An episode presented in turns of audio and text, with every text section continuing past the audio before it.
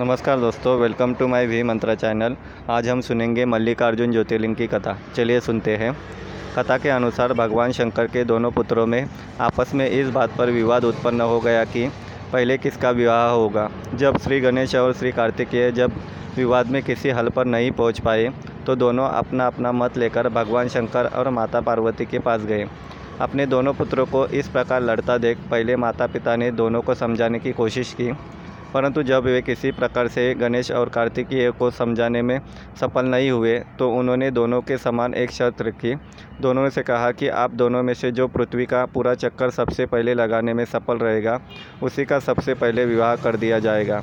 विवाह की यह शर्त सुनकर दोनों को बहुत प्रसन्नता हुई। कार्तिकेय का वाहन क्योंकि मयूर है, इसलिए वे तो शीघ्र ही अपने वाहन पर सवार होकर इस कार्य को पूरा करने के लिए चल दिए, परंतु समस्या श्री गणेश के सामने आई। उनका वाहन मूषक है और मूषक मंदगति जीव है। वो अपने वाहन की गति का विचार आते ही श्री गणेश समझ गए कि वे इस प्रतियोगिता में इस वाहन से नहीं जीत सकते। श्री गणेश है, चतुर्बुद्धि, तभी तो उन्हें बुद्धि का देव स्थान प्राप्त है। बस उन्होंने क्या किया? उन्होंने प्रतियोगिता जीतने का एक मध्य मार्ग निकाला और शास्त्रों के अनुसरण करते हुए अपने माता पिता की प्रदक्षिणा करने प्रारंभ कर दी। शास्त्रों के अनुसार माता पिता भी पृथ्वी के समान होते हैं। माता पिता उनकी बुद्धि के चतुरता को समझ गए और उन्होंने भी श्री गणेश को कामना पूरी होने का आशीर्वाद दे दिया। शर्त के अनुसार श्री गणेश का विवाह सिद्धि और रिद्धि दोनों कन्याओं से कर दिया गया। पृथ्वी की प्रदक्षिणा कर जब कार्तिकेय वापस लौटे तो उन्होंने देखा कि श्री गणेश का विवाह तो हो चुका है। और वे शर्त हार गए हैं। श्री गणेश की बुद्धिमानी से कार्तिकेय नाराज़ होकर श्री शैल्या पर्वत पर चले गए। श्री शैल्या पर माता पार्वती पुत्र कार्तिकेय को समझने, समझाने के लिए गई और भगवान शंकर भी यहाँ ज्योतिर्लिंग के रूप में अपने पुत्र से आग्रह करने के लिए पहुँच गए। उसी समय से श्री शैल्या पर्वत पर मल्लिकार्जुन ज्योतिर्लिंग की स्थापना हुई और इस पर्वत पर शिव का पूजन करना पुण्यकारी हो गया। श्री मल्लिकार्जुन मल्लिकार्जुन मंदिर निर्माण का कथा, इस पौराणिक कथा के अलावा भी श्री मल्लिकार्जुन ज्योतिर्लिंग के संबंध में एक किवदंती भी प्रसिद्ध है।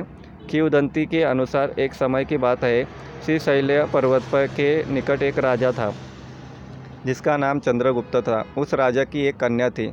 वह कन्या अपनी किसी मनोकामना की पूर्ति हेतु महिला को छोड़कर श्री शैल्य पर्वत पर स्थित एक आश्रम में रह रही थी।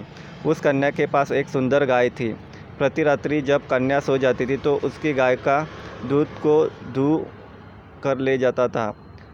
एक रात्रि कन्या सोई नहीं और जाकर चोर को पकड़ने का प्रयास करने लगी। रात्रि हुई चोर आया।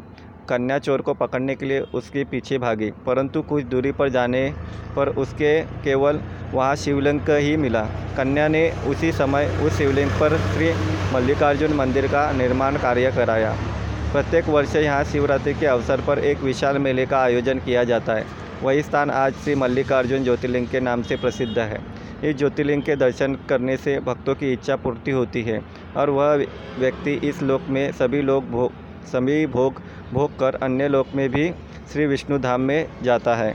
इस प्रकार ये अध्याय समाप्त होता है। अगली कथा अगले पार्ट में लेके आऊँगा। Please follow my channel. Thank you.